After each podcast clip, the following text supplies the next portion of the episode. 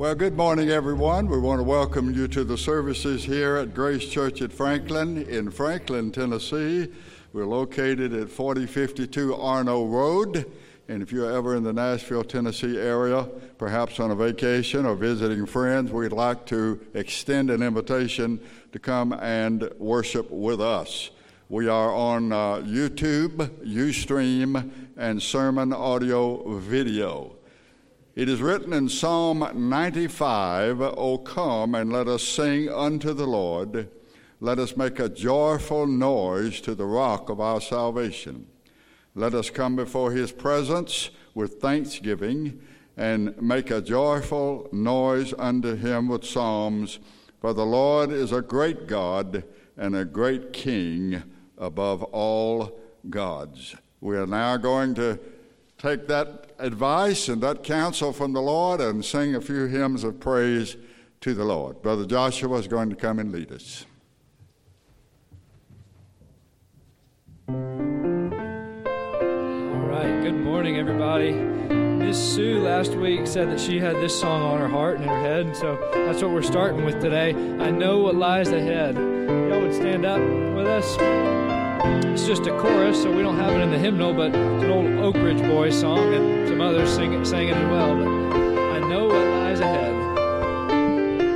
You should know it. Y'all sing with me. This road I'm on is straight and narrow, but it leads to a better home. It was laid by Christ one day at Calvary while he suffered all alone. This road may lead over many high mountains and valleys dark and low. But I walk each day with sweet assurance, and I'll safely reach my home. Ahead, there's joy and gladness and rest for the weary soul. Ahead, there's peace and contentment, everybody will be happy and whole.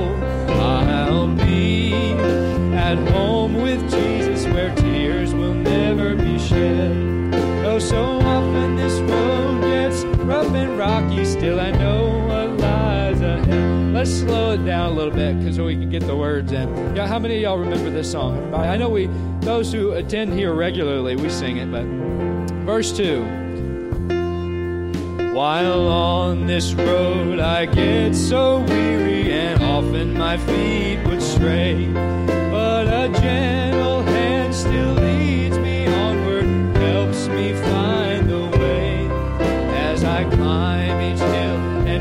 cross each by His hand I'm daily led. But I won't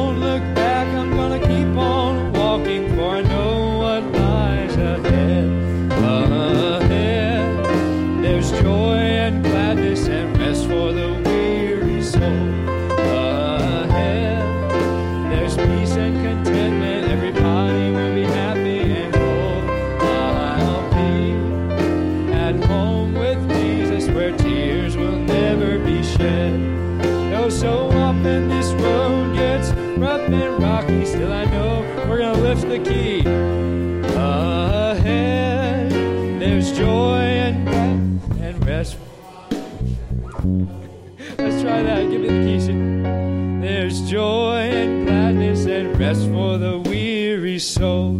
Ahead, there's peace and contentment. Everybody will be happy and whole. I'll be at home with Jesus where tears will never be shed. Though so often this road gets rough and rocky, still I know what lies ahead. Though so often this road gets rough and rocky, still I know point, right, of that song? okay. Well, y'all can be seated and we'll have some announcements.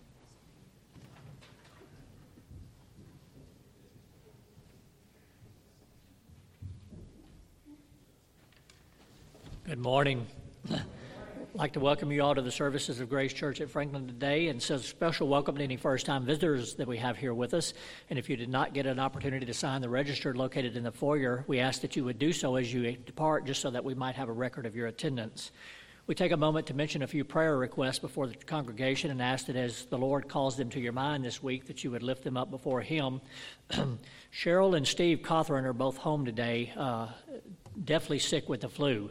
Uh, but also, they received word this morning that her son, 42 year old Seth, has passed away. So let's please be in prayer for both their healing and for their comfort during this time. Steve Mordecai also had a fall this past week, and he uh, shortly thereafter he tested positive for COVID. He has had some antibody treatments, and he is doing much better. So we lift up him before the Lord. We want to continue to remember on behalf of Joe and Beth prayers for their niece Laura Jackson. She's been having some chemo treatments for cancer, which has been showing some signs of improvements, which we're grateful. Let's continue to remember her, and also for his coworker, Joe's coworker Jay Copeland. Continue to be, be with him as the Lord has not yet they've not yet uh, discovered what's causing some of his illness. We also want to remember Pat Jackson. She's home on a heart monitor for low blood pressure. Uh, Sandra Zimmerly has asked prayer as she con- contemplates selling some land. We want to pray about that. We also pray for Carl and Ruby Perry, who are still at home. Uh, continue to remember Shirley Murphy, who is here today. For Angela Whitley, remember her before the Lord. and also for Evelyn Carrico's sister Betty, who is having some health issues. and Betty Heathcock mentioned this morning that her brother Johnny has been tested for prostate cancer and will have some results back this coming week. So let's remember him before the Lord and ask that that might be a negative result. also for Carolyn Batts, as she's very weak and unable to get out of bed this morning. and Linda Foster's son Michael is having some pain in his side. We ask that the Lord be, in, be uh, with him and to heal him. And also, we want to continue to remember Howie Smith serving in our military. if you uh, wish to give a gift to the church, you can do so by placing, placing your offering in the box that's located on the round table in the foyer. and again, we just thank you, thankful that you're all here today. And uh, as we worship the Lord, let's remember these before Him. Thank you.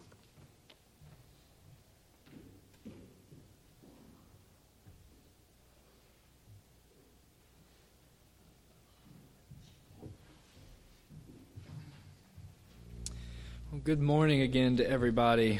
Some weighty, weighty announcements this morning. Let's remember all them before the Lord. Um, 389, I am resolved. This is a wonderful, wonderful hymn. I, uh, I'm often, I often find myself singing this in the middle of the week, in the midst of everything. A good one to remember. I am resolved no longer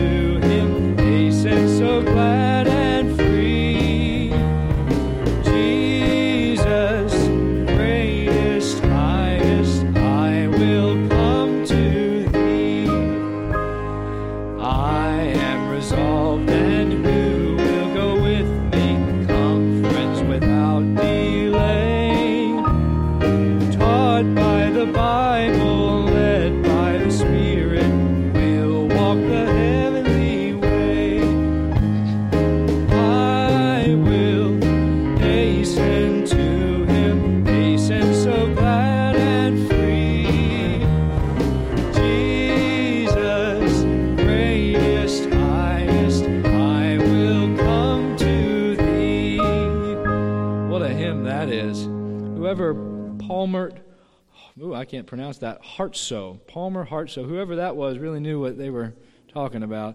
I, um, I often think about that. I love that word, hasten. Think about it. I, if you're going to will something, if we're going to, you know, oftentimes our wills get in the way, but if we're going to will something, that's a good thing to will, and then hasten to Him. What a word. That's amazing. 504 in the sweet by and by. Y'all remember that this week. Hasten to Him.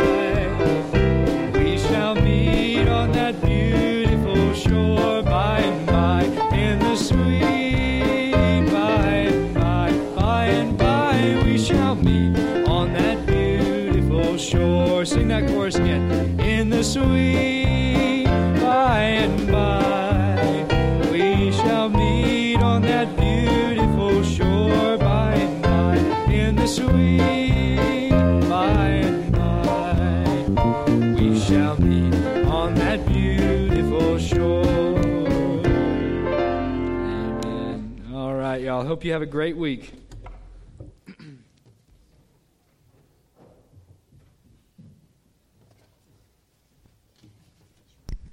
Good to see all of you today. I want to say hello to all of you and hope that you're staying safe.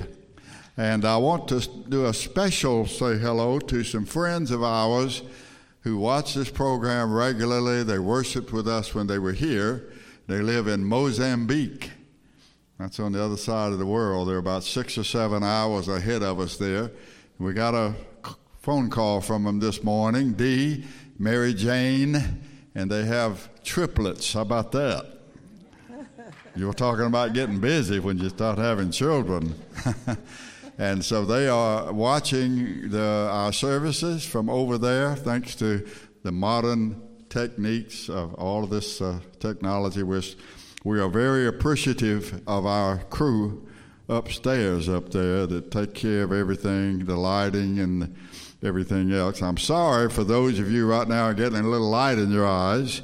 It'll pass in a few minutes. We should have tilted this building when we built it in a little different direction, but we didn't do that.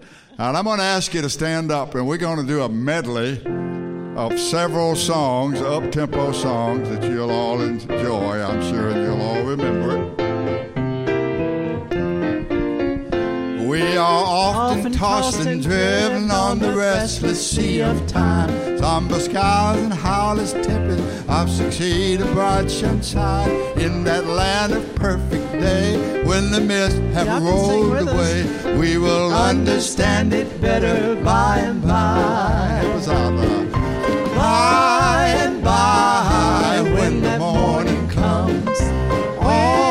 Saints of God are gathered home. We will tell the story how we've overcome, or we'll understand it better by and by. We are often destitute of the things that life demands water, food, wanted shelter, thirsty hills, and barren land. We are trusting in the Lord, and according to His word, we will understand it better by and by. By and by, when the morning comes, all the saints of God are gathered home. We will tell the story understand it better by and by. Oh, they tell me of a home far beyond the skies. Oh, they tell me of a home far away. Oh, they tell me of a home where no storm clouds rise. Oh, they tell me of an unclouded day.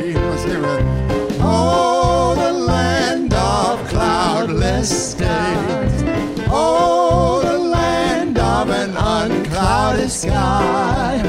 Oh, they tell me of a place where no storm clouds rise. Oh, they tell me of an unclouded day. All right, sir.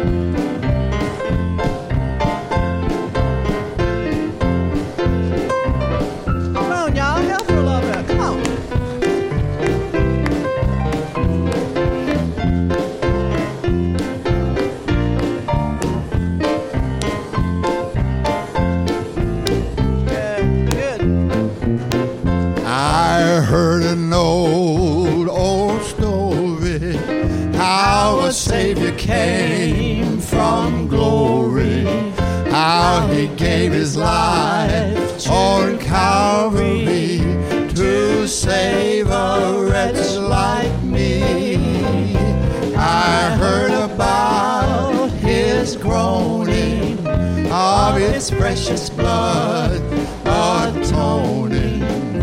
Then I repented of my sins and won the victory.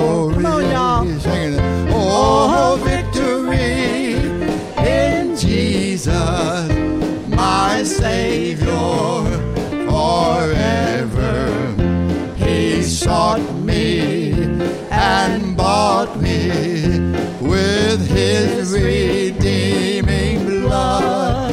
And he loved me, and I knew him, and all my love is to him. He plunged me to victory beneath the cleansing flood. When the trumpet of the Lord shall sound, and time shall be no more, and the morning breaks eternal, bright and fair. When the saved of earth shall gather over on the other shore, and the roll is called up yonder, I'll be there. When the roll is called up yonder,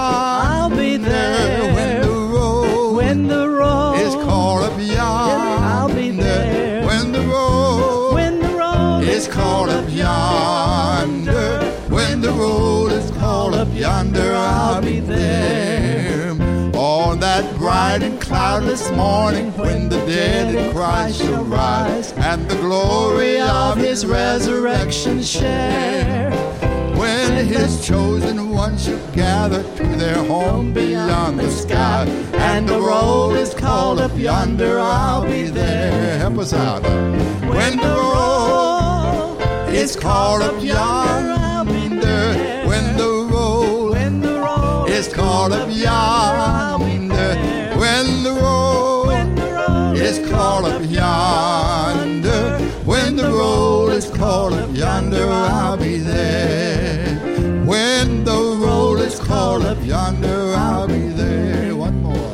When the roll is called up yonder, I'll be there. All right. Amen. Now I want you to wake up a little bit. Some of you look like you look Well, like me just you know, as soon he, as I get out of he, bed. uh, he just sang uh, about the sweet by and by, and I always think about what about the nasty now and now?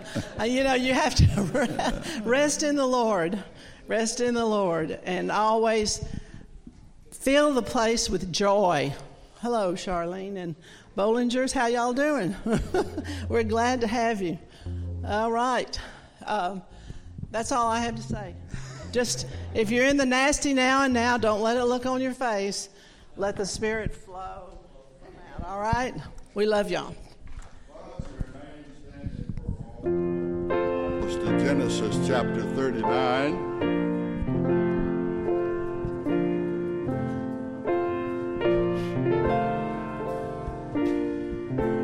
Thank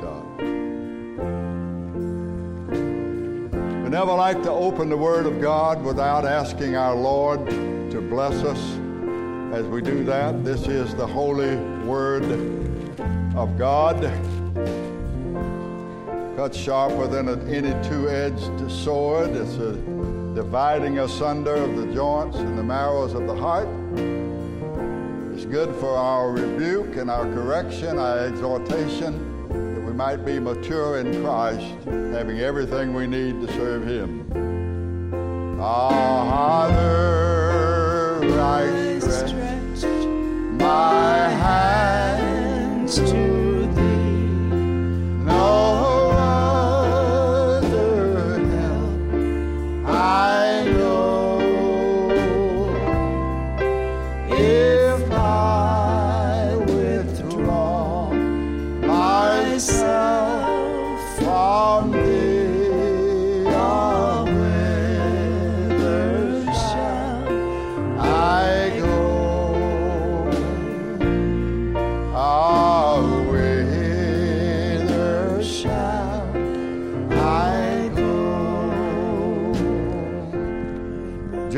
chapter 39, this is the 20th study under the general theme, the story of Joseph.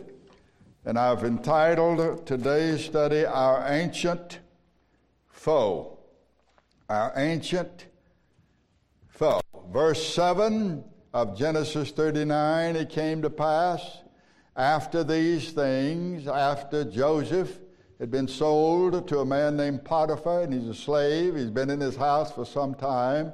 He was only 17 years old when he was sold, and he was in that, in that position until he was 30 years old. So he was in there for a long time, a number of years. And he's been having a problem in that house with his master's wife. And uh, we've read that several times, and I thought I would skip that today, but it says this. It says in verse 7 that his master's wife cast her eyes upon Joseph, and she said, Lie with me, and he refused. And he said unto his master's wife, Behold, my master doesn't know what is with me in the house. He has committed all that he has to my hand. There's none greater in this house than I, neither has he kept back anything from me, but you, because you're his wife, how can I do this great wickedness and sin against God? And it came to pass as he, she spoke to Joseph day by day that he would not listen to her, to lie by her, or even to be with her.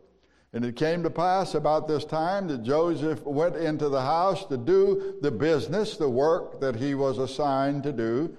And there was nobody uh, in the house. None of the men were in the house with him. And she caught him by his garment and she said, Lie with me. And he left his garment in her hand and he fled and he got out of the house. So what did she do? Well, she lied when she saw what he did. Verse 14, she called to the men of the house. And she spoke to them and she said, See, he has brought in this Hebrew. Now, the Egyptians despised the, Hebrews. She, he has brought in this Hebrew to mock us.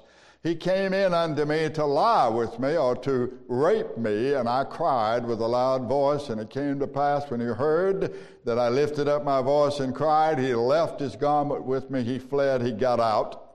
And she kept that garment, verse 16, with her until her husband, Joseph's master, came home, and she spoke to him according to the same words, saying, The Hebrew servant, which you brought into us, came in to mock me. And it came to pass, as I lifted up my voice and cried, he left his garment with me, he fled out. And it came to pass, when his master heard the words of his wife, which she spake unto him, saying, After this manner did thy servant to me, that his wrath was kindled. And Joseph's master took him and put him into prison, a place where the king's prisoners were bound, and he was there in the prison. May the Lord add his blessings to the reading of his word. Let God's people say, Praise the Lord, and you may be seated. Why is Joseph in prison? He's in prison because of a slanderous lie. He's in prison because of a lie told by the wife of his master. His master is Potiphar, and his wife uh, uh, had uh, made a, a, a move toward Joseph, and he resisted her.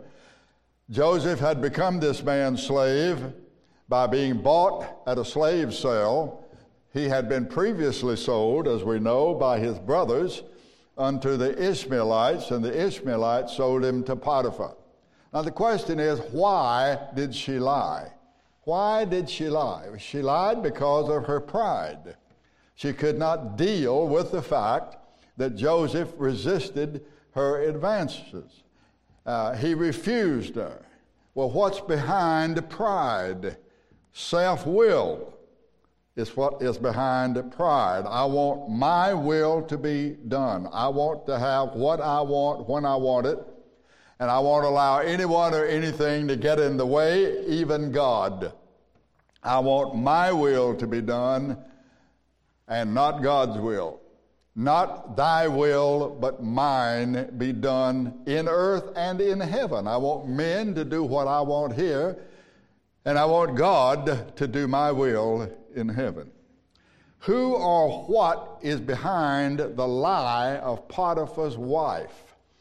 According to the scripture, behind any lie is the one that we call the liar, the father of lies. We also identify him as the devil and Satan. Now, I want you to turn in your Bibles to John chapter 8. John chapter 8. We're going to see if we can make a little bit more progress today in this lesson as we focus on this sub lesson, Our Ancient Foe. John's Gospel, chapter 8. Now, the Jews were mad at the Lord, they hated the Lord, they resisted the Lord, and when he said he was the Son of God, they called him a liar. They said, You are a liar. That's blasphemy to say that you are the Son of God. He said God was his Father. And in reply to that, this is what he says in John's Gospel, chapter 8, and verse 44. He says to them, You are of your father, the devil and the lust of your father you will do. That is, you want to carry out the desires of your father. He says he was a murderer from the beginning, and he has never stood by the truth. And the reason is because there is no truth in him. And when he speaks a lie, the old King James Version has it, he speaks of his own. What that means is when he tells a lie, he's speaking in his character. He's speaking in character, for he is a liar and he is the father of lies. Now let's break that down. Number one, Jesus said, as a child that is trained up with his father, learns his father's words, learns his father's ways without realizing it, learns to imitate him. So he says to them, You clearly reveal who your father is.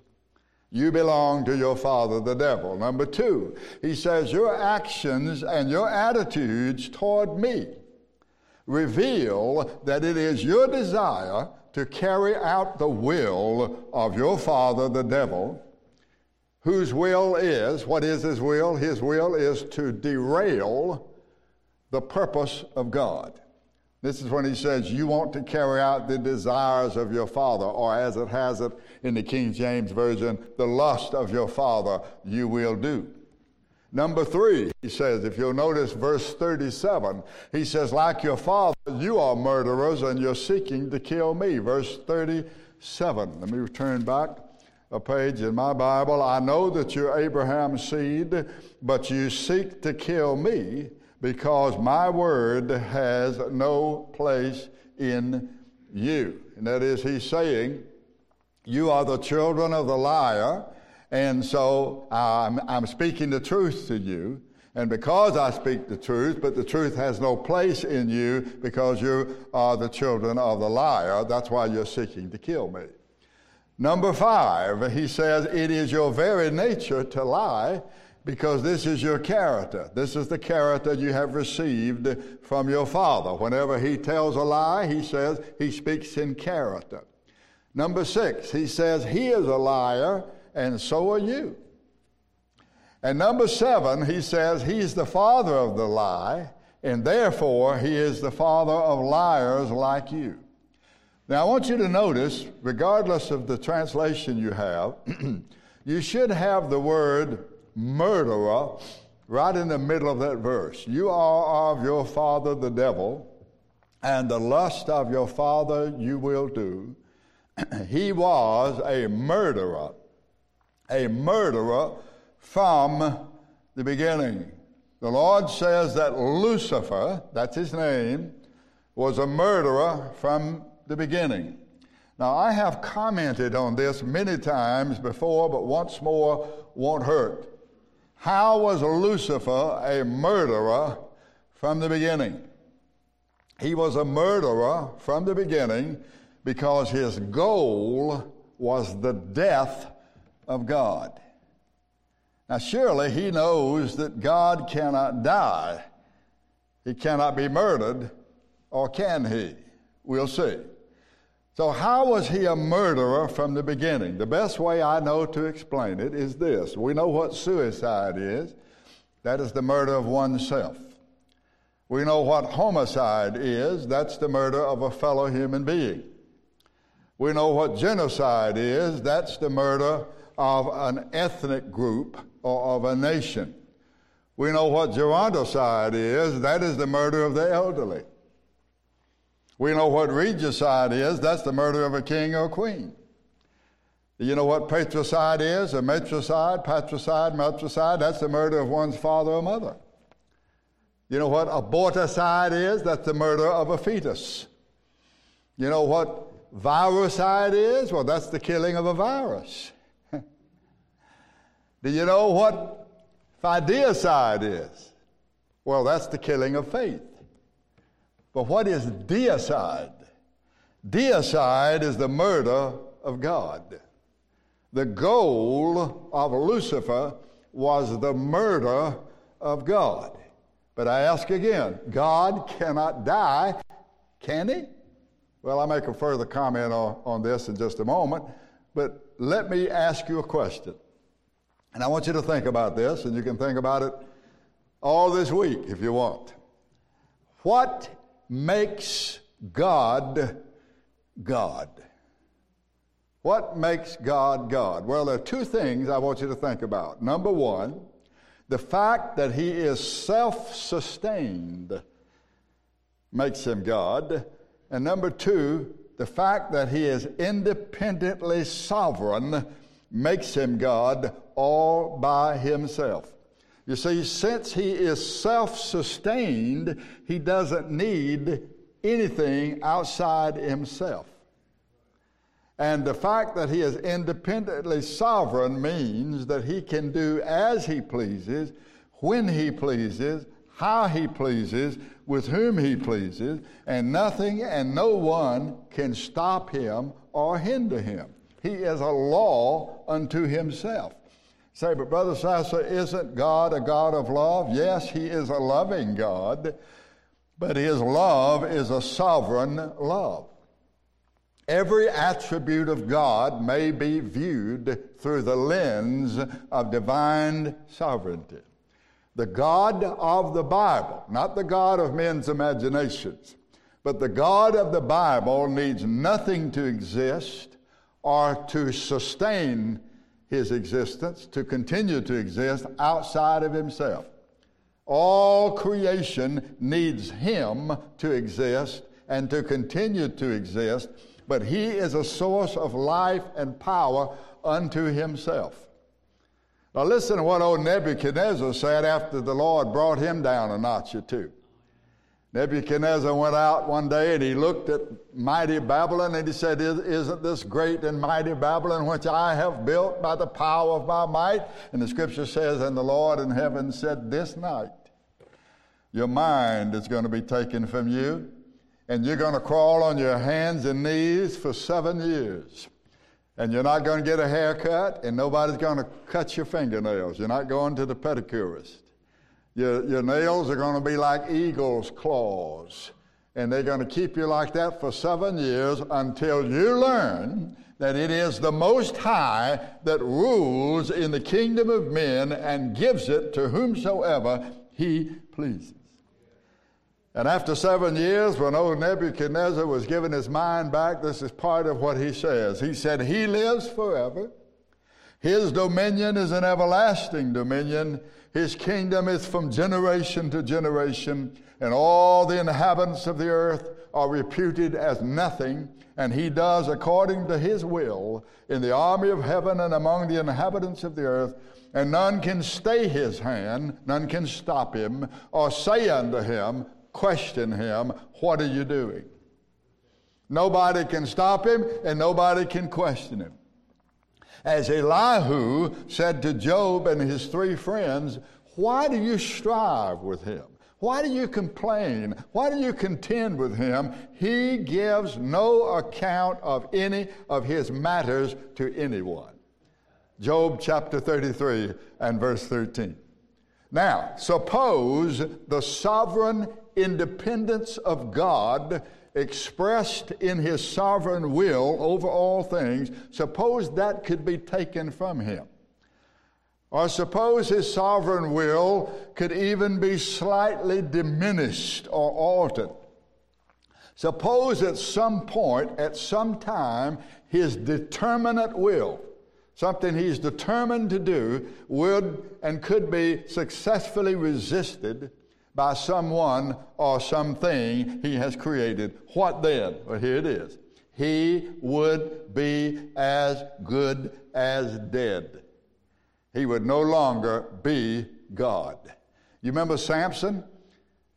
He had this long hair, and this woman, this wife, this woman uh, wanted to know what was the source of his strength, and he kept lying to her and lying to her and lying to her, and he was a dedicated Nazarite to God.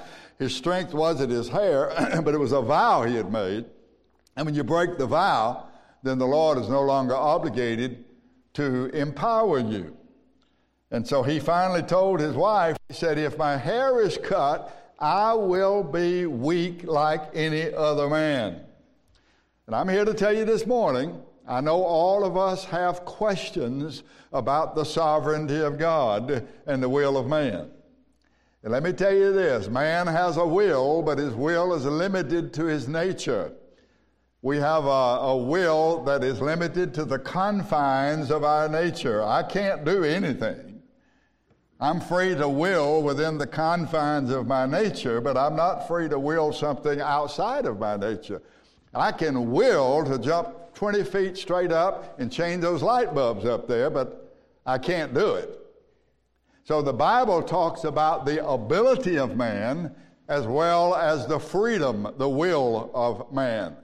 Now, God has a sovereign will, and His will is always His determinate will. What He's determined to do, it is always done, and that's what makes Him God. And if you could take away, if you could overthrow, if you could successfully resist or alter or diminish the determinative will of God, he would no longer be God. He'd be weak like all these other gods that we hear about, which really are not God. Now, this is what Lucifer was aiming at in his rebellion in heaven. and by the rebellion that he incited in man on the earth in the Garden of Eden. What he was aiming at was the murder of God by the overthrowing of his will, by the asserting of an independent will. That is a will that is independent of God. What did he tell Adam and Eve? Can you eat of all the trees of the garden? Oh, yes, we may, but there's one tree we must not eat of that. If we eat of that, we will surely die. And, and uh, the slanderer began his slandering right there. He said, No, no, God's lying to you. He's lying to you. You shall not surely die. You mean to tell me God would cause you to die for taking some fruit off of a tree? What kind of a God would do that? Well, you will not surely die. He said, here's the real key to why he doesn't want you to eat.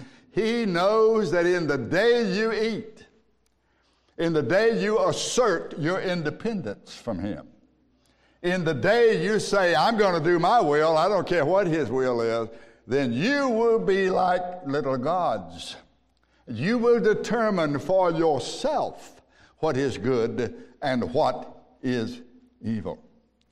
And I'm so glad that our God is not only sovereign, He's infinitely wise. And were it not for the wisdom of God, Lucifer would have succeeded in his scheme in the Garden of Eden. You say, How can that be, Brother Sasser? Well, God did indeed die in the death of Jesus Christ, the second person in the Godhead. But unknown to Lucifer, unknown to Lucifer, the death of God in the death of the Messiah was the means by which the children of God would be redeemed. And we read that in Acts chapter 20 and verse 28 that we are redeemed by the blood of God. And then Peter adds this word You know that you were not redeemed with corruptible things such as silver and gold from your worthless way of life, your vain conversation received by tradition from your fathers, but you were redeemed by the precious blood of Christ as of a lamb without blemish and without spot. So now we come full circle to the original question in today's study. Why is Joseph in prison? He's in prison for three reasons. He's in prison because of a slanderous lie. He is in prison because the slanderer inspired that slanderous lie. And three, he is in prison because of the sovereign will of God who used the slanderous lie of the woman and the slanderer who inspired her to lie to fulfill his perfect will for Joseph. My friends, Joseph is right on schedule in the plan and the purpose of God. He's right on schedule. Listen to me. Remember this. At his weakest, God is stronger than man and stronger than the devil. At his most foolish, the Lord is wiser than man and wiser than the devil. Does the Bible say that? Well, listen to this.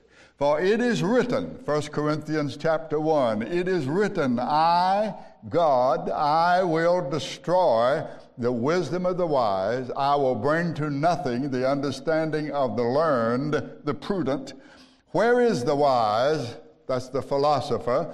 He's regarded as the wise man by worldly standards. Where is the wise? Where's the scribe? That's the Bible scholar. Where is the disputer of this world? That's the apologist. Has not God made foolish the wisdom of this world? Listen now. Because the foolishness of God is wiser than men, and the weakness of God is stronger than men, and stronger than the devil, too. Oh, the depth of the riches, both of the wisdom and the knowledge of God. How unsearchable are his judgments and his ways are past finding out. He used the slanderous lie of the woman. He used the slanderer who inspired her lie to move his purpose for Joseph right along. Now, let me say something about our ancient foe. When Martin Luther wrote, A Mighty Fortress is Our God, a part of one verse goes like this Still our ancient foe does seek to work us woe. His craft and power are great, and armed with cruel hate on earth is not his equal. I want you to know that we have an ancient foe in Lucifer who became the devil. The devil, Diabolos, he became the devil, our adversary, our enemy, and he became Satan. The name Lucifer, that is his name, the name Lucifer from the Hebrew is Halel, Halel, and it translates, his name means the shining one, the morning star, the light bearer. So his name refers to the majesty and the high status of a king. So the personal name of the devil and Satan points to the high and lofty status and position of power originally given him. Now, would you turn to the Gospel of Luke, chapter 4? The Gospel of Luke, chapter 4. I'm well aware now that on a couple of these points, I'm covering ground we've already covered. And I'm doing that on purpose because I want you to really get this lesson that will prepare you for some future lessons that we're going to have, God willing, and I live. Luke's Gospel, chapter 4, we read about the temptation of our Lord by the devil. Now, at some point in the past, in a past that predates human history, happened before there were any human beings, Lucifer was given dominion over the earth. And as I noted in our last study, when our Lord was led of the Spirit into the wilderness to be tempted of the devil, Lucifer said something in his second temptation of the Lord that says a, reveals something that's very important to us to know and certainly important in this study. Luke's Gospel, chapter 4. And I begin reading in about verse 5. The devil, taking him up into a high mountain, showed unto him all the kingdoms of the world in a moment of time. And the devil said unto him, All this power will I give thee, and the glory of them. And let note this statement, for that is delivered unto me, and to whomsoever I will, I give it. If thou therefore wilt worship me, all shall be thine. Now, the first thing I want you to notice here is that our Lord does not dispute Lucifer's claim. He doesn't say, You're a liar and you're the father of the lie and you're lying about this. He doesn't say that. He does not deny that the power and the glory of this world was delivered at some point to Lucifer. Now, Lucifer uses a Greek term here. He says, let me go back and find it here. He says, uh, all this power, verse 6, all this power will I give thee. This word all is a, is a term, hapas. It means the whole thing, everything all together. The authority and the glory of this world, he says, is mine to give as I please. Now, the Apostle Paul and the Apostle John agree with Matthew because Paul calls the devil the God of this world in 2 Corinthians chapter 4. And John says in 1 John chapter 5 that the whole world lies under the control of the evil one. So, to understand what the devil is saying here in Luke's gospel is to begin, when you understand what he's saying here, you're beginning to get a grip upon the reason for the temptation of Adam as well as the temptation of the second Adam, who is our Lord Jesus Christ. Now, sir, have you ever wondered just why the devil tempted Adam and Eve? Well, he had a specific reason for doing so. And let me tell you what I think it was. In prehistory, in history, that happened before the creation of man, Lucifer was given the earth to rule, he was given the earth to have dominion over. However, because he rebelled against the Lord, he forfeited his right of rule. But like many tyrants and many dictators, he wasn't willing to give that rule up. You remember when the Lord told the first king of Israel, Saul, he said, you, I've rejected you from being king over Israel, and I've selected another man, a man after my own heart, who's going to be king. That other man was David. But what did Saul do? Did Saul say, Well, I'm going to bow to your will? Now, I messed up and I'm sorry and forgive me. No, what Saul does is he tries to kill David because he wants to still be the king. And may I suggest to you this is precisely what Lucifer was doing in the Garden of Eden. You see, he had been given the rule and the dominion over the earth, but when the Lord made man, what did he say? Let me read it to you. God said, Let us make man in our image. I'm reading from Genesis chapter 1, verses 26 through 28. Let us make man in our image and after our likeness, and let them have dominion over the fish of the sea, over the fowl of the air, over the cattle, and over all the earth. And every creeping thing that creeps on the earth. So God created man in his own image. in the image of God created he him, male and female created he them. And God blessed them, and God said to them, Be fruitful, multiply, replenish the earth. Listen now, subdue it have dominion over the fish of the sea, over the fowl of the air, and over every living thing that moves upon the earth. Between the time that the Lord gave Lucifer this right and he created man, there was a gigantic war. We're going to finally get to it. We may not get to it today, but we're going to get to it. It's in Revelation chapter 12. Well, the Lord planted a garden in Eden, and there he put Adam. And in the midst of that garden was two were two trees, two special trees the tree of life and the tree of the knowledge of good and evil. And he gave Adam a command regarding the tree of the knowledge of good and evil. Of every tree of the garden thou mayest freely eat, but of the tree of the knowledge of good and evil thou shalt not eat of it. Listen now. For in the very day you eat, you will surely, no question about it, you will surely die. Genesis 2, verses 16 and 17. Now, Lucifer heard when the Lord commanded Adam regarding the terms for life.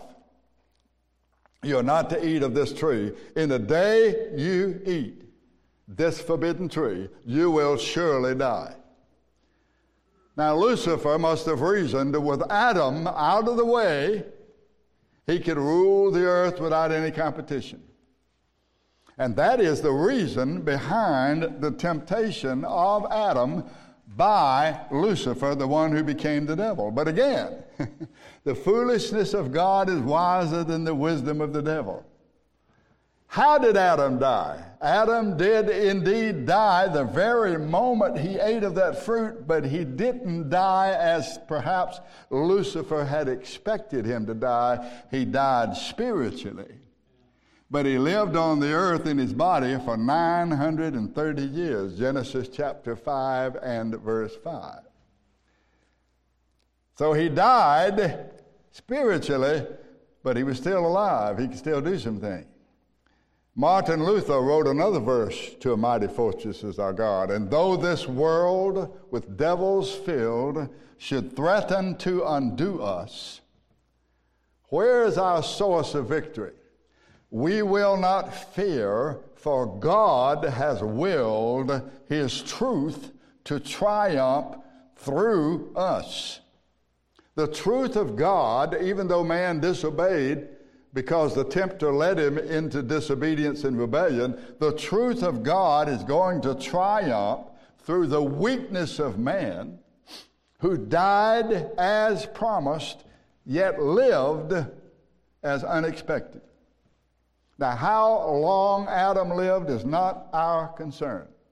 I'd like for you to turn to Genesis chapter 3, if you will, the third chapter in the first book of the Bible, Genesis chapter 3. The truth of God is going to triumph through the weakness of man in spite of the temptation and lies of the slanderer. The slanderer caused Eve to believe the lie that God did not have his good in mind or the good of her husband, her good in mind or the good of her husband, but he had something else. He didn't want any competition, and so he didn't want them to assert their wills. But in the asserting of their wills and in the disobedience to the Lord and in the dying spiritually, they made necessary what God had already planned a Messiah, a Savior to come into the world who's called the last Adam and the second Adam in 1 Corinthians chapter 15. So, our concern here in Genesis 3 is not how long Adam lived, but our concern regards a promise that God made immediately after Adam and Eve sinned. Now we take it up in Genesis chapter 3 with verse 8. Genesis chapter 3. They heard the voice of the Lord their God. This is right after they had sinned. They heard the voice of the Lord their God walking in the garden in the cool of the day, and Adam and his wife hid themselves from the presence of the Lord God amongst the tree. And the Lord called unto Adam and said, Where are you? Now, let me suggest to you that the Lord called Adam in order to give him space to confess. It's not that the Lord did not know where he was, he's calling Adam to give him space to confess that he sinned. You'll notice that Adam's faith is now replaced with fear. Verse 10 I heard your voice in the garden and I was afraid. Well, if you read the previous verses uh, and the previous chapters, you'll see that when their father came into the garden daily to visit them, they were not afraid. They had sweet fellowship together. But now that faith is replaced with fear. Now, verse 11 the Lord God gives Adam a second opportunity to confess. Who told you you were naked? Have you eaten of the tree whereof I commanded you that you should not eat? That's this is the second opportunity. Have you eaten? Well, the Lord knew that he had, but he's given him space to confess. Then what does Adam do? Adam does what all men do. He blamed his wife. The woman, verse 12, the woman that you gave me, she gave me of the tree, and I did eat. If you had not given me a helpmate, if you just left me by myself, a helpmeet, if you had not given me anybody here in the garden, I was doing just fine by myself. What is he doing here? He's blaming God. And today we still blame God. We still say, why does this happen? Why does that happen? Why did this happen to me? Why did that happen here? Why does that happen here? Why does the Lord allow this? Why does the Lord allow that? We're still complaining. Instead of taking a mirror and looking in the mirror and say, there's the, the culprit right there. Instead of taking the position of old, the old possum, we have met the enemy and he is us we blame God. Okay? Now notice that the Lord gives a third opportunity to confess. Verse 13. And the Lord said to the woman, What is this you have done? And she wouldn't take the responsibility. She said, The serpent beguiled me, which he did, and I did eat. Now, Paul in the New Testament is very careful to point out that the race of man did not fall in the sin of Eve. The race fell in the sin of Adam. Eve was indeed deceived, but Adam had his eyes wide open. He knew what God had said. Now, here is a principle that all of you know about, but let me repeat it again. Wives, you have a powerful, powerful influence on your husband. A powerful influence. Even old Elvis Presley sang about it. He said, A hard headed woman And a soft hearted man have been the cause of trouble ever since the world began. Ever since the world began. Now, let me tell you, nobody is to blame but Adam. But what he did is he had such a love for this beautiful wife of his that he disobeyed the Lord. So, wives, you have a very, very powerful influence on your husband. He may be stronger than you are physically, but he is not stronger than you are emotionally. Women are much stronger, I think, psychologically than men are. Well, the Lord curses the serpent here in a twofold way, verses 14 and 15. The Lord says unto the serpent, now notice he's speaking directly to the serpent. Who's the serpent? The serpent is Lucifer, the devil, Satan. The Lord said to the devil, to the serpent, Because you have done this, you are cursed above all cattle and above every beast of the field. Upon your belly shall you go, and dust shall you eat all the days of your life. And I will put enmity between you and the woman, and between your seed and her seed. It shall bruise your head, you shall bruise his heel. Now, here's what happens God curses the serpent in a twofold way. First of all, he cursed the form the devil had taken, he cursed the serpent above all the creatures he had created. That's verse 14. But he also was cursed, Lucifer was cursed by a seed which will come forth from the woman. That is verse 15. I will put enmity between you and the woman, between your seed and her seed. Now, this 15th verse is what theologians call the proto evangelium. Protos, meaning first from the Greek, and evangelion, meaning good news or the gospel. So, this is the first mention of the good news, the first mention of the gospel. This is the good news of salvation, the first mention of it in the written word of God in verse 15 of Genesis chapter 3. He said, I'm going to send a Messiah, a Savior. He's going to come forth from a woman without the agency of a man, without the aid of a man. In other words, he's going to be virgin born. Now, ladies and gentlemen, this is the whole and this is the entire reason that Lucifer, whom we now know as the serpent, the devil, Satan, the dragon, this is the entire reason why he has come down from heaven to the earth in great wrath.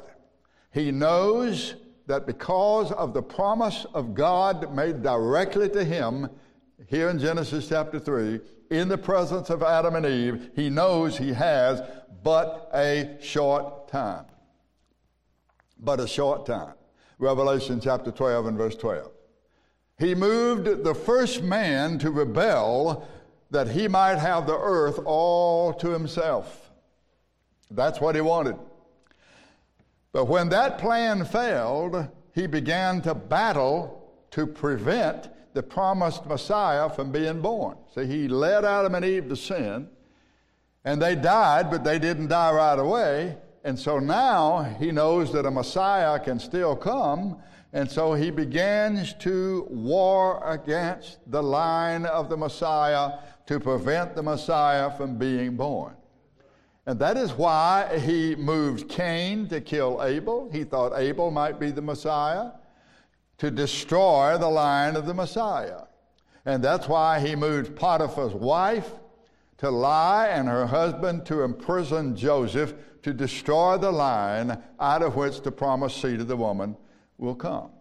That is, Martin Luther said this, and though this world with devils filled should threaten to undo us, we will not fear, for God has willed his triumph, his truth to triumph through us. Listen now.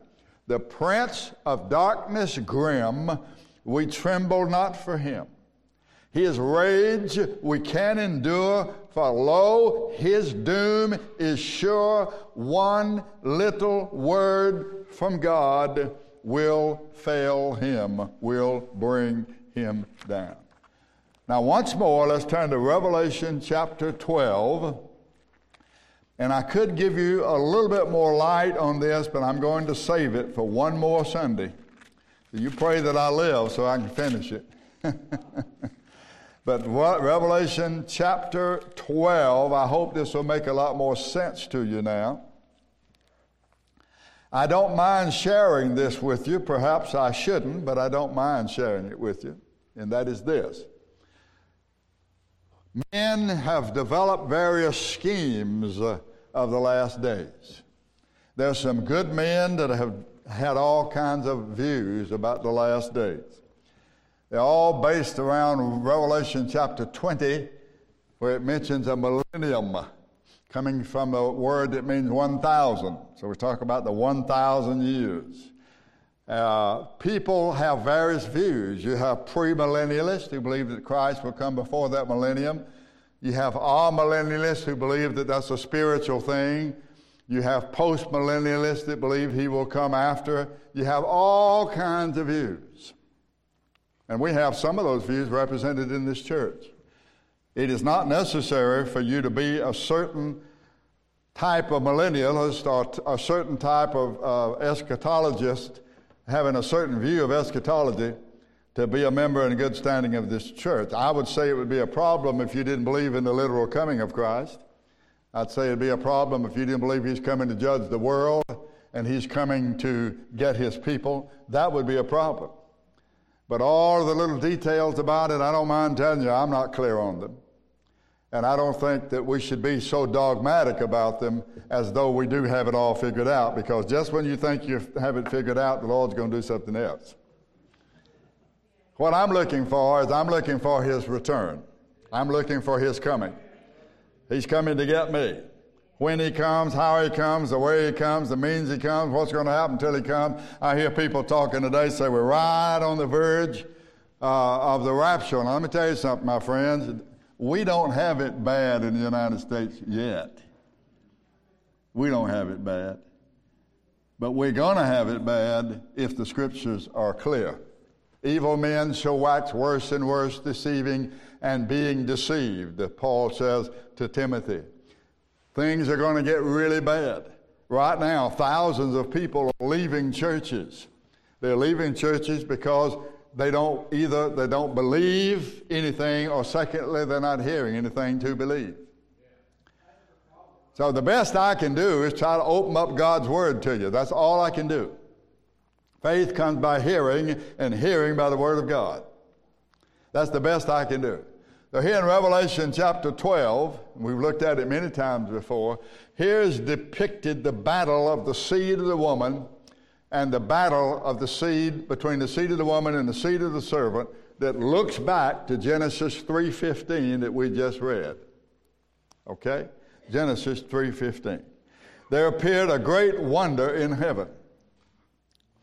Revelation 12:1. There appeared a great wonder in heaven, a woman clothed with the sun and the moon under her feet and upon her head a crown of 12 stars. I'll tell you what I think that means, I promise you, next week.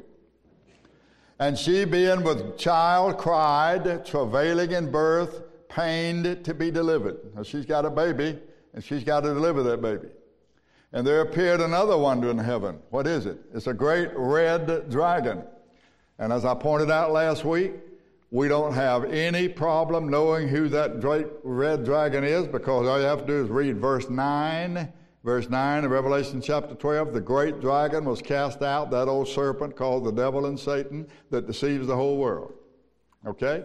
So we're back up in verse 3 now. There's this great red dragon having seven heads and ten horns and seven crowns, and his tail drew the third part of the stars of heaven and cast them to the earth. And most of the time, the stars of heaven are typical or symbolical of angelic creatures. And the dragon stood before the woman who was ready to deliver her child, and he stood before the woman to devour her child as soon as it was born. And it says she gave birth to a man child, verse 5. A man child who is to rule all the nations with a rod of iron. That couldn't be anybody but the Messiah. And her child was caught up to God and to his throne. And the woman fled into the wilderness where she has a place prepared of God that they should feed her there for a thousand two hundred and threescore days. And there was war in heaven. Michael and his angels fought against the dragon, and the dragon fought and his angels. And they prevailed not, neither was any place found any more in heaven. That is, the dragon lost the battle in heaven. And the great dragon, verse 9, was cast out, that old serpent called the devil and Satan, who deceives the whole world. He was cast out into the earth, and his angels were cast out with him. And I heard a loud voice saying in heaven, Now has come salvation and strength in the kingdom of our God and the power of his Christ. For the accuser, see, that's his name. His name is devil, which means accuser. The accuser of our brethren is cast down which accused them before God day and night. Remember in the book of Job when God said to the devil, Where have you been? And he said, I've been going throughout the earth. And the Lord said, Have you considered my servant Job? And the, the devil accused Job. He slandered Job. Yeah, Job's serving you because you bless everything he does. But quit blessing him. You'll find out he doesn't care about you as much as you think he does. And of course, that's what brought on all these trials on Joseph, on Job. So they overcame him. He says, I heard a loud voice in heaven. Now, verse 11. The devil comes down to the earth now to do battle with those people who are related to the woman and the Messiah that came forth from her, and they overcame him. They overcame the devil. How? By three means the blood of the Lamb, the word of their testimony, and they loved not their lives unto the death. If we're going to overcome the devil, it will be by the blood of the Lamb. It will be by the word of our testimony. What is the word of our testimony? What is our testimony? Our testimony is that Jesus is the Christ. Jesus is the Messiah. Jesus is the one spoken of in Genesis 3:15. Jesus is the one that all the prophets prophesied would come into the world and save God's people from their sins. That's the word of our testimony. And they loved not their lives unto the death. There have been many hundreds of thousands of saints of God down through the ages that have died rather than deny that Jesus is the Christ. So they have uh, the blood of the Lamb. Their whole salvation is the blood of the Lamb, the substitutionary death of Jesus, the Messiah, the word of their testimony that Jesus is the Christ, Jesus is the Messiah, and they loved him even more than they loved their own lives. And when it came to a decision between denying him and living in this world, they said, We'd rather die.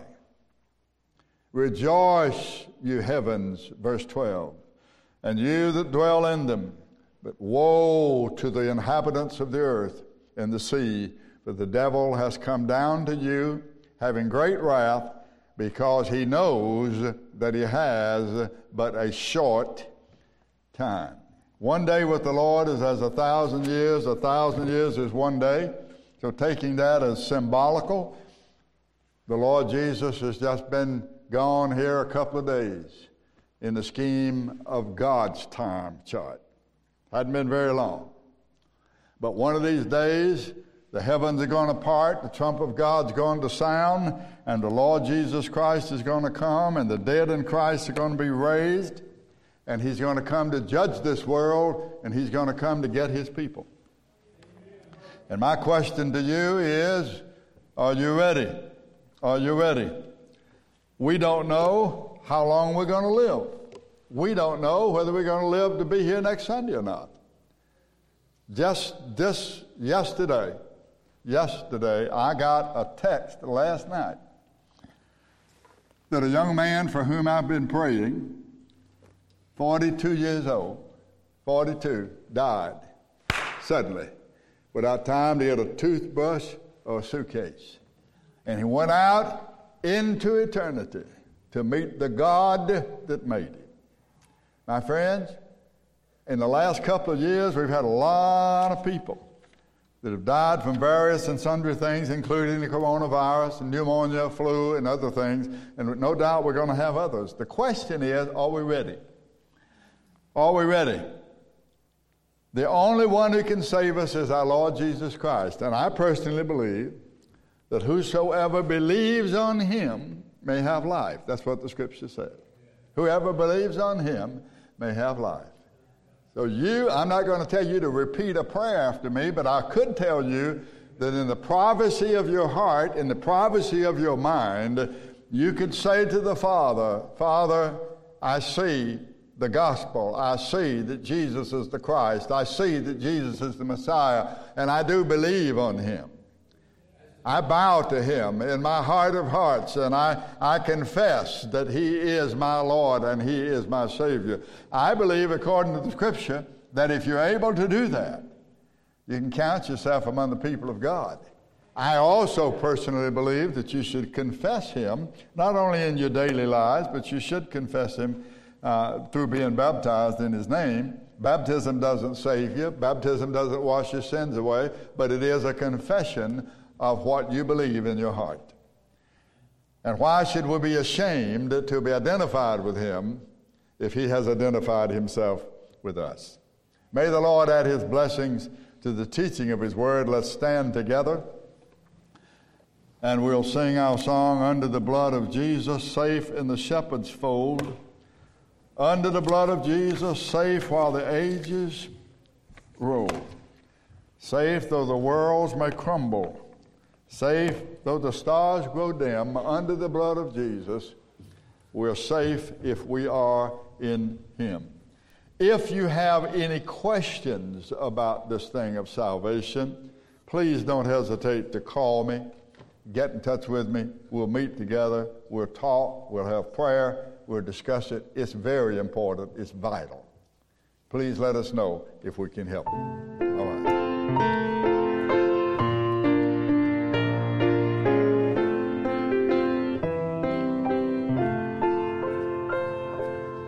under the blood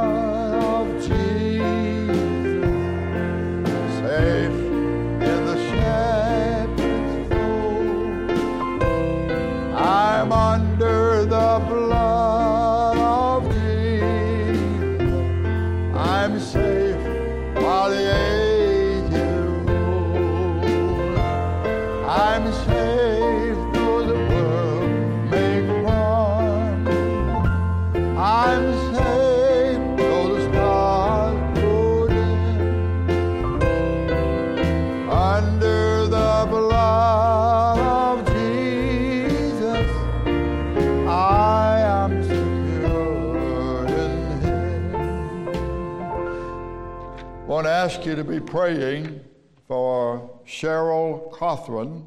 You may not have met Cheryl. She and her husband Stephen usually sit right there behind Ty and Charlene. They sit right in the ne- next pew. They're both very sick.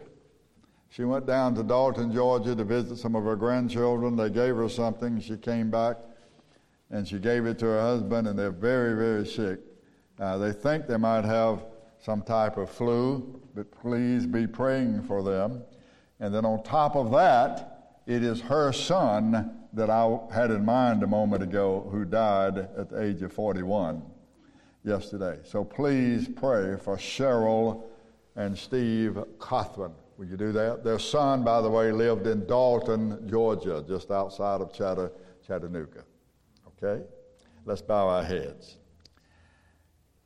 Now may the God of the everlasting covenant make you perfect in every work, working that in you which is well pleasing in his sight, to the glory of our Lord Jesus Christ, in whose name we pray and for whose sake we ask these things. Amen. And you're dismissed.